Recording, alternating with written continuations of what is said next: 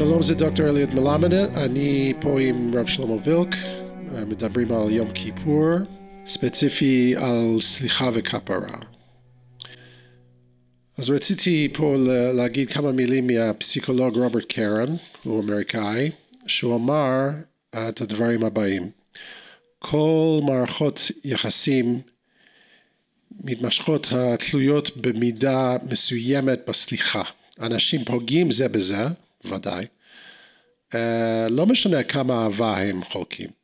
שום ידידות, שום נישואים, שום קשרים משפחתית מכל סוג שהוא לא יחזיקו מעמד עם הכוח המתקן. השקט של הסליחה לא היה פועל כמעט ללא הרף כדי לנטרל את השפעת המחלות של טינה ומרירות. אז הוא אומר שזה החיים, שאנחנו פוגעים זה בזה. אמ, אז רציתי לשאול, אתה מסכים, ואם אתה מסכים שזה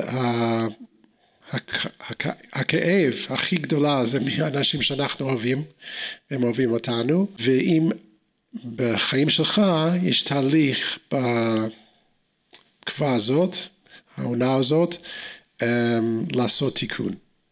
כן. אמ, טוב, זו באמת אה, שאלה מעניינת, כי ברור שיש הבדל, נגיד, אה, אין לי שום טקס עם אשתי ואני או עם ילדיי, שפעם בשנה אנחנו יושבים לבקש סליחה אחד מהשני. אה, הסליחה היא משהו, הבקשה, הסליחה, המחילה, הכפרה, כל המילים הללו שלכל אחד יש אפיון שונה, היא משהו שהוא מתמשך בתוך החיים. וברוב המקרים אנחנו מצפים שיסלח לנו בלי שנעשה איזשהו טקס או נאמר משהו.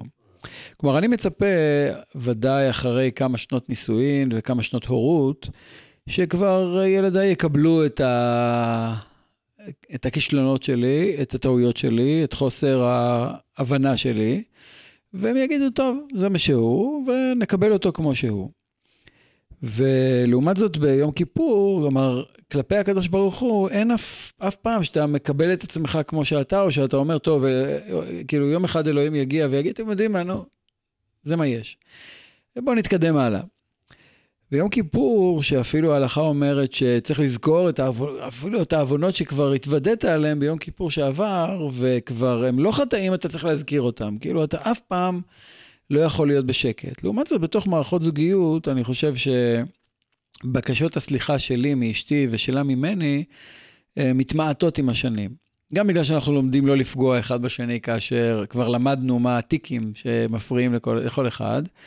וגם מצד זה שכבר היא אומרת, בסדר, בואו נעבור הלאה. כלומר, לא, האמירה הזאת של סליחה, ודאי שהיא כל כך אה, אינטנסיבית אצלנו, זה אומנם משום כיפור, אבל אנחנו אומרים כל שלוש פעמים ביום, כן. סלח לנו אבינו כי חטאנו, מיכל לנו ואבינו חטאנו, אומרים את זה, אני בנוסח אשכנז אומר את זה רק פעמיים בשבוע, ו, ויש כאלו בנוסח אשכנז שבכלל לא אומרים את זה. אה, ו- וזה גם, כלומר, זה יושב כל הזמן על זה שאני עומד מול הקדוש ברוך הוא בתחושת אשמה, וזה לא נכון כלפי בני אדם. אז לכן אני חושב שההבדל בין בני אדם, בין הסליחה והכפרה, ברור שבמערכות במערכות יחסים, כל מערכות יחסים, צריך שתהיה בהם אה, גם סליחה ומחילה, גם מצד האומר וגם מצד המקבל.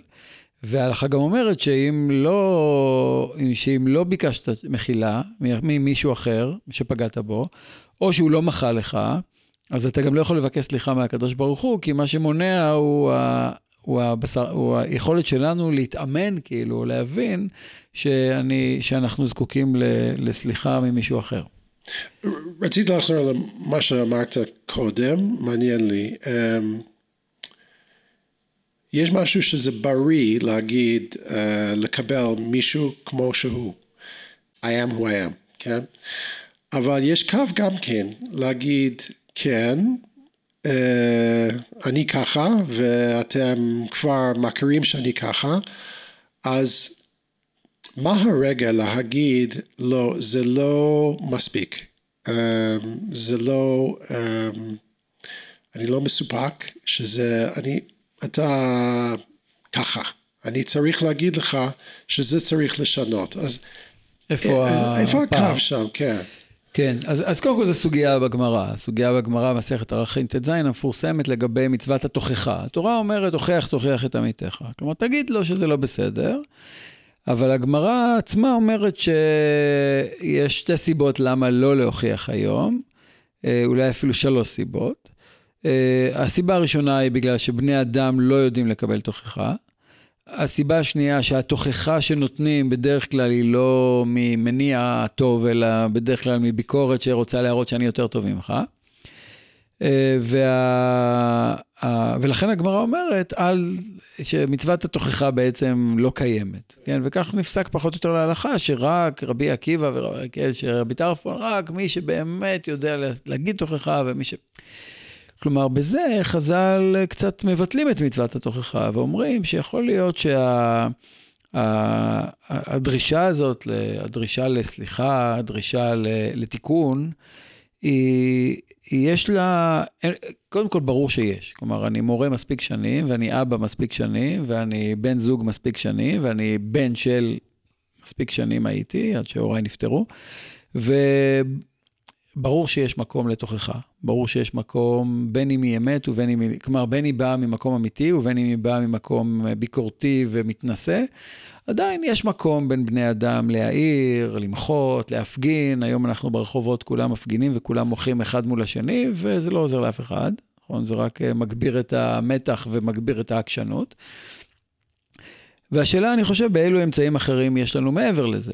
כלומר, ואני חושב שזה הקו, כלומר, נגיד, יש לפעמים דווקא הבלגה, הבלגה, כלומר שאני לא מגיב. ואני, אתה יודע, אפילו באנגלית חשבתי על זה, הרבה פעמים אמריקא, דוברי אנגלית אה, פחות חושבים כך, כי הם רגילים לשפה, to forgive, אה, אני מניח שהמילה קשורה ל-forgive, כלומר בשביל לתת. כלומר, יש משהו ב, ב, ב, ביחסים בין אנשים, שתוכחה לא חייבת להיות ב"אביתי חטאתי", או אתה לא בסדר, או אני לא בסדר, או לדבר בלשון השלילית, אלא דוגמה אישית, למשל.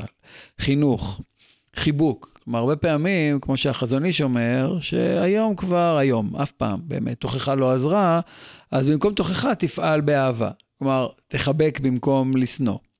שזה תוכחה מסוג אחר, זה תוכחה של רגש הבושה שנמצא, כלומר להשתמש ברגשות אחרים, ושהם לא ביקורת ונקמה וכעס ו- ו- ו- ואחריות וכל מיני דברים כאלו, אלא במובנים של קרבה דווקא. אה, שבה רגש הבושה פועל, כמו שבאמת אומרים, נכון, הרב קוק ודאי באורות התשובה מדבר הרבה על רגש הבושה הזה, שאתה מרגיש שפתאום אתה עומד מול משהו שהוא לא תחרותי כלפיך, ומולו אתה פתאום מתבייש במי שאתה ובמה שאתה, ואתה מנסה להשתפר. אז זה לא שתוכחה, אני חושב שתוכחה הוכיחה את עצמה הכי פחות בהיסטוריה אה, בתיקון של בני אדם. קשה באופן זה. אני נשאר עם ההרגשות שלי, ואני רוצה הכרה. אני רוצה שאתה תכיר מה עשית, שאני יכול להיות הצדיק ולהגיד אני אתן לך חיבוק ולא שנאה, אבל uh, לי, uh, אני מפחד על זה, אני מפחד שהבן אדם הוא נשאר עם הרגשות ואחרי זמן זה יוצא ויהיה resentment וזה זה לא, מצ... לא יצליח. אז מה שאני רוצה לשאול, מה בן אדם עושה שהיא רואה שהאחר לא יקבל את זה, אז עכשיו אנחנו קצת תקוע, כן? אני צריך להגיד לך, לך או לך, ואני רואה שזה לא יצליח, אז מה אני אעשה? רק להיות עם זה? אני חושב שיש פה משהו יותר, יותר עמוק שאפשר לפענח אותו, להביא אותו פנימה, וזה מה שדיברנו עליו כבר בעבר, את העניין של אה, דברי הבעל שם טוב, שאם אדם עשה, אם אתה רואה אדם שעשה עבירה, תעשה תשובה אתה. שיש משהו, ב, דיברנו על המראה הזאת, שאתה מסתכל כן. על המציאות והיא מראה כלפיך. עכשיו, גם זה, יש לזה גבול מסוים, אני מסכים למה שאתה אומר, אבל אני חושב שזה דורש בסופו של דבר את עבודת המידות. כלומר, עבודת המידות שאומרת שלא שאני מתאפק לא לומר לך, אלא שבאופן פנימי אני מוכן לקבל את מי שאתה, ואני מוכן לקבל את זה שזה לא נכון להעיר לך משהו, וכמו ש... אה, יודע מה, נגיד באיזושהי הבנה פנימית של תפילה, תתפלל על זה, תתפלל עליו, תתפלל עליך, או, או לעשות מזה, מה, מהתסכולים שלנו, כן, מה, מהתחושות שלנו שדברים, ש, כמו שאמרת, זה נשאר אצלי, אז תעבוד על עצמך, שזה לא יישאר אצלך. כלומר, היכולת הזאת לגלות אני לא רוצה לחזור כאילו להיות אה, דמוי 60's כזה, בוא נאהב את כולם, let's make love not war וכל מיני קשקושים כאלה. או נשאיר ביחד פה את Imagine ולא יודע מה. אה, אני לא שם כמובן, אבל, אבל אני כן בעולם שבו אני מבין שיש תפקיד ומקום, נגיד דבריו של הרב קוק, שהשפיעו מאוד, אני חושב, במובן הזה, שהעולם היהודי, מרוב ראש השנה ויום כיפור, מרוב ימי אלול, מרוב בקשת סליחות, מרוב תוכחה עצמית וכולי, בדרך כלל מכים על, הח... כל, כלומר, במשך הימים הללו של 50 ומשהו ימים בין ראש חודש אלול ל... ליום כיפור, הם מכים על החזה שלהם, וכל שאר השנה הם מכים על החזה של מישהו אחר. כלומר, של אחרים. אבית, חטאת, פשעת וכולי, כן? ולוואי גם באלול, לפחות באלול היינו, הלוואי שהיינו מצליחים לעשות את זה, להכות על החזה שלנו. וה... ואחד מהדברים שהרב קוק מנתח הוא שבאמת אה, זה מה שהביא. לחילון, זה מה שהביא לזה שאנשים אלה, הם לא רוצים לשמוע כל הזמן הלקאה עצמית. הם לא רוצים לשמוע כל הזמן שאומרים להם, אתם לא בסדר, אתם לא בסדר, אתם לא בסדר. ושני שירים מאוד יפים שאני מאוד אוהב, אחד של אה, פרופסור, הרב לשעבר, לא יודע, אולי עכשיו, אדמיאל קוסמן. וגם של הרב אלחנן ניר, שניהם מדברים על זה שהיום כבר באים לקדוש ברוך הוא ואומרים לו, די, כאילו, בוא, בוא נפסיק את מערכת היחסים הזאת, שכל שנה אני אצטער, וכל שנה אני אגיד מחדש את מה שעשיתי, וכל שנה וכל שנה. עזוב, אתה כזה גדול, אנחנו כאלה קטנים. אז אנחנו נתקדם, אנחנו נשתדל, אנחנו נעשה את הכל, אבל די כבר עם, ה, עם החרב הזאת שעומדת מעלינו, די כבר עם התחושה הזאת של, של מי בחרב ומי ברעב, מי בזה או מי בזה, כמו שאתה אולי יודע, אני לא אומר, הוא, תנת, הוא נתן את תוקף בראש השנה ויום כיפור, אני לא מסוגל כבר לעמוד מול הקדוש ברוך הוא ולהגיד לו, מי במים, מי באש. עזוב, כאילו, את מי... אנחנו כבר לא שם. כלומר, במובנים הללו שרוב האנשים, אלא אם כן אנשים עם דת מאוד פרימיטיבית כמעט. כלומר, דת מאוד ראשונית, שעסוקה בגיהנום וגן עדן וכל מיני דברים כאלה. אנחנו התבגרנו. כן, אני מסכים שזה כמו פיירי טייל, אבל חושב שיש משהו פסיכולוגי, שיש חוכמה לזה להתעורר אדם. שהזמן עובר, מה אתה עושה עם החיים, מה שכחת, מה חלמת לעשות ואיפה זה, זה בעבר. אני חושב שכל התרבות uh, מסתכלים בעבר. אפילו uh, מעניין לי שכבר בגיל 18 הם חושבים, או, oh, רציתי לעשות את זה. כבר בעבר, שיש רגע שחושבים שאני לא תפסתי את זה, שזה במקום אחר. אז נתן התוקף זה לא להגיד לי כמו ילד שבאש במים, אבל uh, מה חשבת לעשות? מה אתה חושב על העתיד, אם אתה חושב על העתיד לגמרי, uh, והלאה, uh, בוקר טוב, כן. מה נהיה? תראה, אני, אני חושב שלא צריך, פה אני לא צריך תיאולוגיה, מספיק לי היסטוריה כדי להגיד שבמאה החמישים שנים האחרונות, האנשים הדתיים שצמים ביום כיפור ועסוקים בכל הזמן ביקורת עצמית, הם בסטגנציה נוראית, כלומר הם בשמרנות שלא זזה לאף מקום, בפחד מכל דבר. לעומת זאת, אלו שפרקו עול, הקימו פה מדינה, הקימו פה צבא, הקימו פה טכנולוגיה למופת, מתקנים את העולם בכל מיני צורות, עם מים, ואפילו עם נשק לצערי, ועם כל מיני דברים כאלה, אז אני אפילו לא צריך להבין, כלומר, המצב, יכול להיות שבעבר זה היה ככה. אבל המצב נוצר, השפענו בסוף על העולם, ויש משהו שהרנסאנס הוציא את, ה, הוציא את העולם מימי, את העולם הנוצרי מימי הביניים, אה, ו, ונתן לו איזה פוש, פתאום יש יוזמה וכולי, וחלק מזה היה באמת להפסיק עם האשמה העצמית, להפסיק עם הביקורת. כן, אלא חי... פתאום החיים התבגרו מספיק, כלומר, אני חושב שאם היו לוקחים, הרנסאנס לא יכול להיות קודם. כלומר, זה לא שאם הוא היה מגיע בשנת 600, שמתחילה ימי הביניים, אז היה עוזר. לא, היה צריך תקופה של התבשלות. נפש האדם מספיק גדלה בשביל שאפשר להסיר קצת מה, מהתחושה הזאת של אשמה, בשביל שנתקדם. תחושת האשמה כבר לא, היא, היא אולי קידמה אותנו בעבר, היא כבר לא מקדמת אותנו יותר. וכמו שאמרתי, המציאות מוכיחה. אני מסתכל מסביב, ככל שאתה שמרן יותר, ככל שאתה דתי יותר, נתפס כדתי יותר, אז אתה יותר תקוע, אתה יותר מפחד מהעולם, אתה יותר מפחד מלזוז מהמקום שלך, כן? ואז אתה נמצא באזורי נוחות. בעוד העולם דווקא שפרק עול תורה ומצוות, שם עליו עול תורה ועול מלכות ודרך ארץ, אבל עול מלכות ודרך ארץ קידמה אותנו, זה שאנחנו יושבים פה מול מיקרופונים. כן, זה ש... סתם כן. כדוגמה הכי קטנה. אז להוריד הביקורת, בסדר, מסכים. אה, אבל יש סטגניישן, וחושב הרבה על מה אנשים צריכים לעשות להתקדם.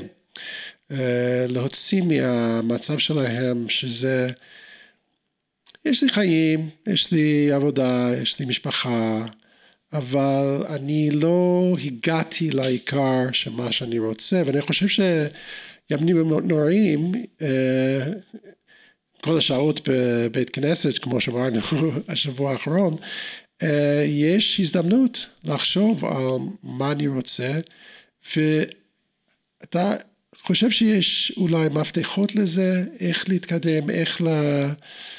מה, מה ראשון? אני, כידוע, אולי אתה גם יודע, אני חובב גדול של תורת האבולוציה. עכשיו, בשאלה הגדולה של אה, כוח המשיכה, או כוח הכבידה, כשאריסטו דיבר על, על הכוח הזה, מה שאנחנו קוראים gravity, אז הוא דיבר על כוח משיכה. כלומר, כוח משיכה הוא מאוד רומנטי, נכון? laws of attraction. כלומר, אה, משיכה פירושה שמים רוצים להגיע לים. ואדמה רוצה, חומר רוצה להגיע לאדמה. כל אחד רוצה לחזור למצב הטבעי, הנכון, הפשוט, הטוב שלו. בא, מה, ניוטון, באו אחרים ודיברו על כוח כבידה במקום כוח משיכה. כלומר, אתה נופל, אתה לא נמשך. משהו דוחף אותך ולא מושך אותך בצורה מסוימת. ועולם התשובה היה, התהפך. כלומר, בתקופות שבהן זה היה כוח משיכה, אצלנו זה דווקא היה כוח בריחה. כלומר, שחס וחלילה לא נגיע, נגיע לגנה, כאילו, המקום הזה היה תמיד מקום של פחד מעונשים, הפחדים היו מאוד חזקים.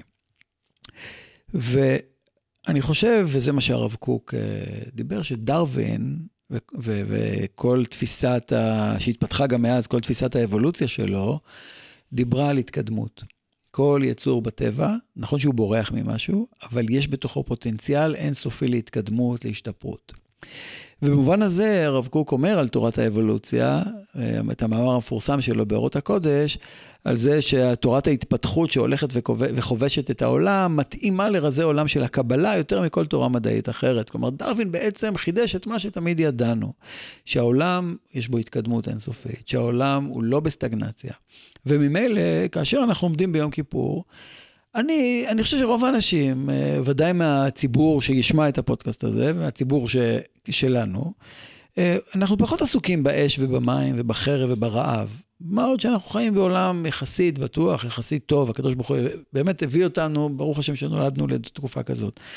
ואני חושב שבסוף האמון בפוטנציאל, היכולת לראות, ובאמת החסידות הביאה את הרעיון הזה, שכדי להגיע לשמיים, במקום, במקום ל, ל, ל, לראות את, את הגיהנום וגן עדן בדרך, לראות את הצדיק. כלומר, לראות את האדם, תסתכל על אנשים ותראה דרכם איך אפשר למצוא פוטנציאל, איך אפשר להתקדם. ואני חושב ששוב המודרנה הוכיחה את זה. העולם החדש הוכיח שלא צריך רגשות אשם כל כך כבדים, אני לא צריך, כן, יותר מדי, זה ברור, אי אפשר לוותר על כלום, אה, ודאי כרשת ביטחון, אבל בסוף, מה שמניע אותנו כחברה, זה התקווה והאמון שמחר יכול להיות יותר טוב, ושזה בכוחנו לעשות את זה. כן, ופה יש מקום שבאמת ניתן, יש לנו עוצמה גדולה שאני לא חושב שהרגשי אשמה דוחפים אותנו כמו תקווה. תקווה היא הרבה יותר חזקה, אמון בעצמי, אמון בעולם, אמון במה שיש, במה שנתן לנו הקדוש ברוך הוא, אני חושב שהוא יכול לתת אה, דחיפה גדולה מאוד, ואני חושב שראש השנה הוא ודאי כזה. יום הכיפורים, שוב, זה, זה נגיעה, ברור, ברגשות האשם, חייבים, ש, חייבים שזה יהיה, אבל גם אולי אחר כך נדבר, על, נדבר גם על אה, יום הכיפורים בהקשר הזה. אבל אני חושב שלהגיע, אני מסכים, להגיע לנקודה הזאת, זה הרבה עבודה, כן, ואני, מעניין לי את הסצנריו, זה המצב שבהלכה הקלאסי אה, מבקש סליחה שלוש פעמים, אם לא נותנים אז זה, כבר הפוך וזה נראה לי קצת, אה, המנטליות קצת יותר מדי פשוט ואם מישהו ייקח את זה ליטרלי אז זה, זה לא תופס. אז Um, רציתי לשאול אם יש um, פעמים שהדת עובד נגד הריאליטי של בן אדם, שזה לא הריאליטי כמו פורמולה, כמו משחק, אני מבקש שלוש פעמים וזהו, וזו בעיה שלך. זה לא, זה לא אמיתי. אז איך אנחנו יכולים לקבל את ההלכה, אבל אמ, לעשות את זה כמו שזה, to do it with integrity בחיים שלנו. כן. Uh, טוב, uh, האמת היא זו שאלה שהיא הרבה יותר גדולה מאשר הגבולות של, של דיון כרגע על תשובה וסליחה וכפר, וכפרה. Uh, ברור שיש בהלכה יסודות מכניים מאוד, שקראת להם פשוטים או פשטניים, דהיינו יש מכניזם הלכתי. ואני יכול לבוא למישהו, תסלח לי, הוא אומר לי, לא, תסלח לי, לא, תסלח לי, לא, ואני כן. הולך וגמרנו, סגרנו את הבסטה, כן? זו אה, חשיבה באמת פשטנית מאוד, כן. חשיבה מכנית מאוד, שאני לא חושב שאין לה מקום בהלכה. כלומר, אני חושב שיש דברים מסוימים שהמכניזם לפעמים הוא, הוא נכון. כלומר, יש לך רוטינה. כן, כמו שרופא, לא תמיד הוא צריך להיות יצירתי, וכמו שעורך דין, יש לו פרוטוקולים, והוא פועל לפי הפרוטוקולים, כי הם עבדו, כי הם עובדים. כמובן יש גבול למכניזם, אבל אני לא נבהל מזה. דוגמה קלאסית של הימים הנוראים, זה יש לי תמיד דיון עם תלמידים ועם אנשים בכלל, אה, שביום כיפור הולכים עם הנעליים הכי נוחות שיש להם, עם נעלי ספורט או עם קרוקס. נכון? עכשיו, זה ודאי מכניזם. נכון? כן. זה מכניזם לגמרי. כלומר, ברור שבאופן עקרוני מה שרצו זה שיהיה חלק מהעינויים, אבל כולם הולכים עם נעלי ספורט ו...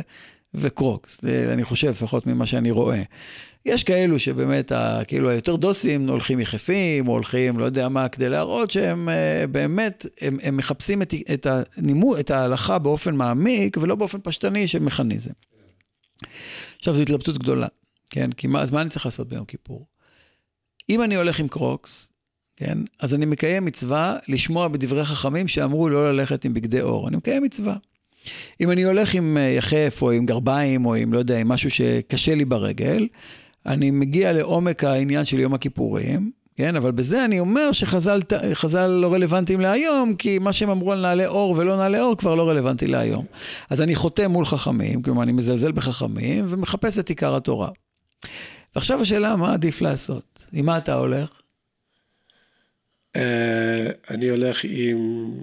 אה, נעלי ספורט. נעלי ספורט שאין לזה אור. שאין לזה אור, יפה. Uh, אני אגיד לך, my converse high top שלי שחורים. יפה. So, אז אני גם כן יכול יום אחד בשנה להיות היפסטר. יפה, אז בכלל, זה היום. זה היום. אז עכשיו אתה בעצם מקיים מצווה של לשמוע בכל דברי חכמים, שהיא מכנית לגמרי, נכון? היא אפילו נוגדת את עיקר המצווה, האיסור, כן? לא לנעול נעליים, אבל חז"ל אמרו שזה נעלי אור. בסדר? עכשיו, נעלי אור היום הרבה פחות נוחות, סוליית אור הרבה פחות נוחה מאשר סוליית פלסטיק, או מה שלא יודע ממה זה עשוי בדיוק. אה, ובכל אופן אנחנו עושים את זה. עכשיו, זו באמת שאלה גדולה. כי המכניזם ההלכתי, בסופו של דבר, יכול להיות שתטעה לפעמים, אבל בסך הכל זה, זה עובד. וממילא, אני חושב, אני, אני חושב שהתנועה צריכה להיות תנועה כפולה. כלומר, אי אפשר להגיד, בוא נלך רק לעיקרם של הדברים ונעזוב את המכניזם שלהם. המכניזם הוא בסוף המסגרת של ההלכה. אבל ברור שמי שמקיים את המכניזם הזה בלי הצד הפנימי שלו, בלי הצד של הבנה, אז הוא מחמיץ את העיקר. אבל מי שילך רק לצד היותר אה, פילוסופי, אידיאולוגי, רעיוני, פנימי, ולא ישתמש במכניזם שיש, ואפשר לשנות את המכניזם לאורך הדורות, ודאי, אני לא חושב שהיום אנשים באמת עושים את השלוש פעמים, תסלח לי, לא סלחת לי, ויאללה, נמשיך הלאה. רוב האנשים מבינים שזה מכניזם מזויף. אז בנעליים הם מוכנים למכניזם הזה. כי זה good joke. נכון? זו בדיחה טובה. אה, סיבה לצחוק ביום כיפור. אה, כמו, ש, כן, כמו שרבי נחמן, רבי נחמן, בעצם הזוהר כבר קורא לזה בדחנא דמלכא, כלומר אנחנו מתלבשים בלבן ועושים את הכל וזה, אבל אנחנו בסך הכל אה, בבמת תיאטרון, כן, כך אה, משמע בזוהר, וכך כותב רבי נחמן בליקוטי מוהר"ן, חלק א', רמ"ה. אז אנחנו... אה, אז אנחנו צריכים קצת, את, אה, כאילו, לג'נגל, כן? ג'אגל, כאילו, לג'נגל בין היכולת הזאת לשמור על המכניזם הזה, כי הוא שומר בתוכו את הפילוסופיה, כן? אבל בלי להתעלם מזה שלהישאר רק בתוך המכניזם, אלא אם כן יש בתוך המכניזם עצמו גם איזה רעיון. כן, כלומר, שבלי קשר למהות, כן, אבל בעצם ברעיון עצמו יש בו גם משהו. ואני חושב שיהודים בסך הכל, גם אם הם לא יודעים לנתח את זה, כן, ולא ישמעו את הפודקאסט הזה, בסוף זה, זה כמו פרסומת סמויה. כלומר, זה בסוף, זה בסוף נכנס לתוך התודעה, ובסוף אה, בסוף זה מצחיק את כולם. Uh, משהו קצת יותר רציני, הורים. אבא שלך נפטר לפני כמה חדשים, אבא שלי נפטר לפני הרבה שנים, ואני יודע ממך, ואני אמרתי, מבחינתי שהם היו, אה, אבא שלך, אבא שלי היה אנשים קשים והקשר היה מורכב. ורציתי לשאול אותך על העניין של שיחה עם, עם הורה שאנחנו מכירים מה קרה, שזה היה קשה מאוד. אמ, וגם כן אנחנו ידענו שהשיחה לא יכול להיות אפילו לא בעולם, שאנחנו יודעים שזה כמו another planet, אבל אנחנו, מה שאמרתי קודם, אנחנו נשארים מהרגשות, אז רציתי לדעת ממך אם יש אה, לא רק הזדמנות, אבל אם זה דבר טוב לרדוף, לחשוב על הסליחה בשביל הורה שכבר אינו קיים והוא נפטר וזהו. כן. וואו, אה, כן, אה, אבי, זיכרונו לברכה, נפטר לפני שלושה חודשים וחצי, ואני חייב לומר שבשבילי זה שלוש... מעולם לא הרגשתי כמו שבדיוק בתוך, ה... בתוך השאלה הזאת, משום שהוא נפטר, אמנם בגיל 85, אה, אבל אה, אכן, אה, היה בינינו משהו לא פתור. אה, אני עשיתי, כל חיי רק ברחתי מה... מלהיות כך, מלהיות איפה שהוא היה, מלחשוב איפה שהוא היה, מגיע מהשואה אה, ומהעולם המאוד לא דתי, כלומר שהוא לא רוצה ולא מאמין ולא מוכן לקבל עליו את, אה, את, את, את, את העולם הדתי. ואז כמו שאומרים על הקדוש ברוך הוא ממך אליך אברח, אז הרבה פעמים כשאתה בורח ממשהו, אז אתה יודע, העולם עגול, אז אתה תמיד תגיע אליו בסוף בחזרה לאותה, לאותה נקודה. ואחרי פטירתו, זו באמת שאלה, כי לא היה בינינו שום דיבור, אה, ובחוסר הדיבור הזה הייתה שתיקה רועמת מאוד גם. כלומר, זה לא היה כן. סתם חוסר דיבור, אלא כן. משהו שישב שם, כן. לא פתור. והמשהו הזה גם הרבה פעמים, ביחד עם זה, הוא יושב גם מול הקדוש ברוך הוא. כלומר, כל השלכה מהמקום הזה של איפה שגדלתי, ומה שעבר, והשואה של המשפחה שלו, והמעברות של, של האימא שלי, זיכרונה לברכה וכולי, כל זה מקרין בסוף ליחס שלי מול הקדוש ברוך הוא, במובן הזה שאתה יודע, משה, הקדוש ברוך הוא אומר לו לדבר אל הסלע, ואני מרגיש שכל חיי אני מדבר אל הסלע. גם לאבא שלי וגם לקדוש ברוך הוא כן. הרבה פעמים. כן. כן, כלומר, משהו, אי אפשר להפריד בין, ה... אי אפשר להפריד בין הדברים. כן, הציניות פה עוברת לפה, והמרחקים עוברים, והצורך. בכפרה אחר כך, אחרי שהוא נפטר, וגם אין יותר כבר למי, כמו חווה אלברשטיין, יש לה שיר על זה, שאין כבר יותר למי ועכשיו, תמיד ידענו שזה מה שיקרה. כלומר, זה לא שחשבתי שיום אחד, כמו שהערת, זה יקרה. ואני חושב שבשלושה החודשים הללו, התפילה שלי היא שונה לחלוטין. כלומר, הקדישים, ואני לא נוהג בדרך כלל, אני כמובן מתפלל שלוש תפילות ביום, אבל ה... במניין, אבל אני, הקדיש, כן, וה, וה, והתפילה עצמה, אני, נדיר מאוד שאני עולה להיות שליח ציבור, ופה פתאום אתה, לפחות פעם ביום, מתוך שלוש תפילות, אני עולה גם להיות שליח ציבור, כי זה, מה לעשות, כולם אומרים לך, טוב, טוב, נו, נו, נו, נו, אתה השעיר לעזאזל, וה, ואני מוצא את עצמי מסוגל פתאום אה, לדבר דרך, כאילו, יש לי פתאום מישהו בשמיים. כאילו מישהו שעומד שם, ודרכו אני מנסה כאילו לפרוץ את הסלעים. וכל מה שדיברתי, לא דיברתי כל חיי, פתאום התפילה שלי הופכת להיות דיבור כלפי דרך אבא שלי קצת.